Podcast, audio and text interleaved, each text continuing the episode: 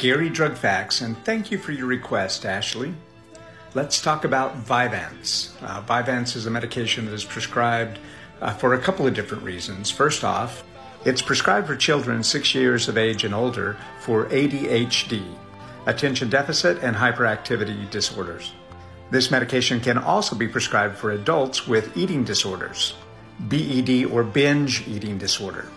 Here are some of the side effects to be aware of nausea, vomiting, constipation, abdominal or stomach pains, loss of appetite, dry mouth, headache, and even nervousness, dizziness, irritability, restlessness, and now pay attention to this one trouble sleeping. That's a really bad one for most people. Please remember when the side effects do outweigh the benefits, it's time to do something different. Please go to the link in our bio and subscribe.